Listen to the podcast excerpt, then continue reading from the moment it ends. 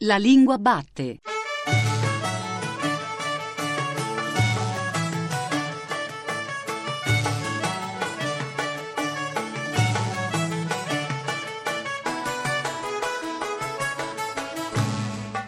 Buon pomeriggio, buon pomeriggio da Giuseppe Antonelli e benvenuti e benvenute anche oggi alla Lingua Batte, il programma di Radio 3 tutto dedicato alla lingua italiana. E oggi, nel nostro sabato del linguaggio, si parla di diritto, cercando magari di evitare i rovesci. Abituato a ottenere quello che vuole. Ehi, ehi, lui non è ricco, i soldi li aveva la moglie. Però adesso sono suoi. È sotto processo Mark Reynolds e non il suo modo di vivere. Uno dei due voti per la condanna era suo, vero? Ma è chiaro, altrimenti non saremmo qui a riesaminare le testimonianze. Per la verità, signor Corbin, io sono indecisa. Ah, e così è lei quella indecisa. E vuole trasformare questo caso in uno dei suoi gialli complicatissimi? Frank, ho l'impressione che questo caso non sia così semplice come può sembrare.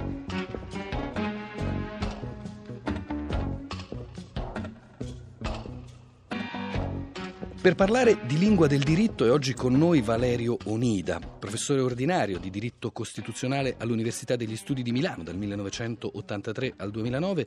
Onida è stato eletto giudice costituzionale nel gennaio 1996 ed è stato presidente della Corte Costituzionale dal 22 settembre 2004 al 30 gennaio 2005. Attualmente presiede la Scuola Superiore della Magistratura. Tra le sue pubblicazioni più recenti possiamo ricordare Costituzione ieri e oggi, pubblicata dal Mulino, e La Costituzione spiegata ai ragazzi, uscita per l'editore Brioschi. Valerio Onida, nel convegno che si è tenuto qualche tempo fa all'Accademia della Crusca, un convegno che era intitolato Lingua e processo, le parole del diritto di fronte al giudice, lei è intervenuto parlando di lingua e processo costituzionale. Il titolo del suo intervento Onida era Le parole della Carta, le parole della Corte. Su cosa si è incentrato? Linguaggio della- delle Costituzioni e della nostra Costituzione in particolare, per il quale eh, ho ricordato come i linguisti abbiano da tempo rilevato che la, la Costituzione è scritta non solo in buon italiano, diciamo così, fu infatti a suo tempo sottoposta anche alla revisione di letterati, ma è scritta in, in un italiano eh, diciamo, giuridico molto com- comprensibile. Eh, è una legge, la Costituzione è una legge, ma rispetto alla media delle leggi è estremamente più leggibile, perché i linguisti lo hanno dimostrato eh, usando i normali loro parametri, l'uso di vocaboli che rientrano nel vocabolario comune degli italiani. Eh, la Costituzione usa dei vocaboli quasi, quasi sempre sono, rientrano nel vocabolario comune. Eh, l'uso di periodi, un periodare breve, in cui il periodo breve è più leggibile del periodo eh, lungo. Ecco, quindi il linguaggio della Costituzione è un linguaggio chiaro, molto chiaro, anche se ovviamente esprime delle idee che eh, spesso sono idee generali, sono- sono concetti generali, sono principi appunto e non tanto regole minuziose di condotta. Era proprio la prima puntata della nostra stagione, Valerio Nolida, Ah. la prima puntata di due anni fa in cui Tullio De Mauro, ospite, ci Esatto. raccontò che le parole della Costituzione sono per oltre il 90% parole del lessico di base. Lui diceva parole di tutti e per tutti. Ecco Nida, le sentenze della Corte Costituzionale sono altrettanto chiare? Beh, non si può dire la stessa cosa, naturalmente le sentenze sono un'altra cosa perché sono decisioni su singole fattispecie, su singole questioni, però non c'è dubbio che come tutti i giudici, in particolare la Corte Costituzionale che adopera le parole della Costituzione, che usa le parole della Costituzione per arrivare alla soluzione delle sue questioni, debba sforzarsi di parlare non solo ai tecnici del diritto, di non fare un discorso per, per iniziati, ma di parlare eh, diciamo, al, al lettore comune, insomma la sentenza della Corte dovrebbe quantomeno nella- laddove chiarisce i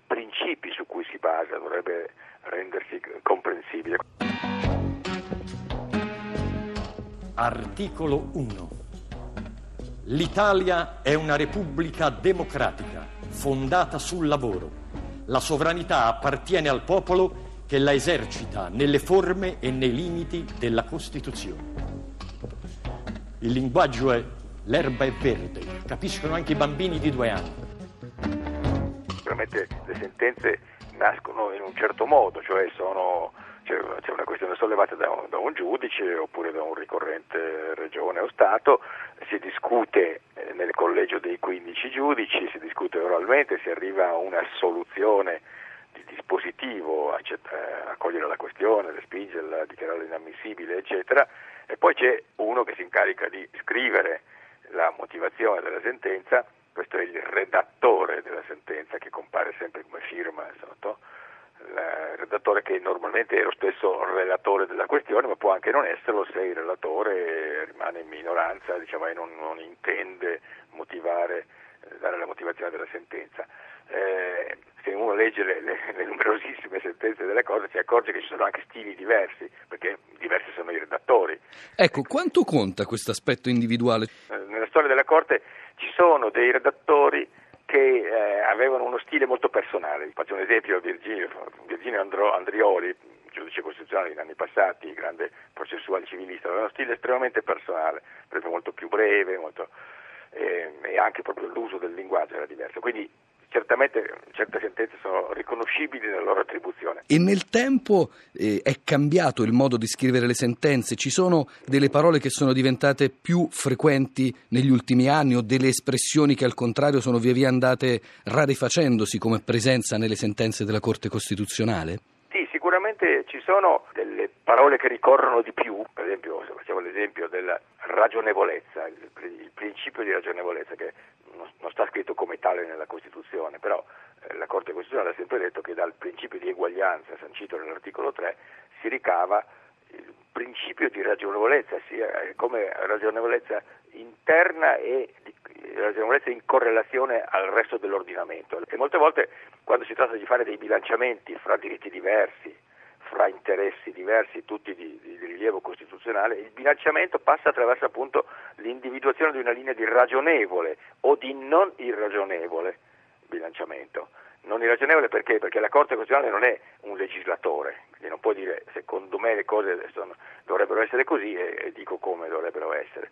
La Corte interviene sulla legislazione a vigilare che non siano stati superati i confini costituzionali. Questo termine, per esempio, è molto più frequente negli, negli, anni recenti, è andato crescendo l'uso del riferimento alla ragionevolezza. Valerio Nida, un'ultima domanda. Uno degli assunti del convegno organizzato anche dall'Accademia della Crusca era quello di considerare il processo come una sorta di punto d'incontro, se non di scontro, tra diversi registri della lingua del diritto. Si faceva riferimento alla lingua della legge, a quella dei giudici e a quella degli avvocati. Ma sono davvero tre lingue diverse? No, io penso di no. Cioè, idealmente, anzi, dovrebbe essere un'unica lingua, perché la legge parla per regolare le condotte dei, dei consociati. I giudici applicano la legge e quindi intervengono sui casi concreti per dire eh, se una certa condotta non è conforme alla norma legislativa e gli avvocati eh, discutono le cause, cioè con, eh, davanti ai giudici perorano una o altra soluzione, sulla base della legge ovviamente, quindi non può non essere un linguaggio comune, anzi se, se ci fosse eh, un eccessivo divario fra la lingua usata dagli avvocati, quella usata dai giudici, quella usata dal legislatore, si avrebbe un'incoerenza dell'ordinamento. Quindi ovviamente da questo punto di vista io non parlerei di tre lingue diverse. Ci può essere, come dire, possono essere dei problemi di stile, per esempio lo stile della legislazione.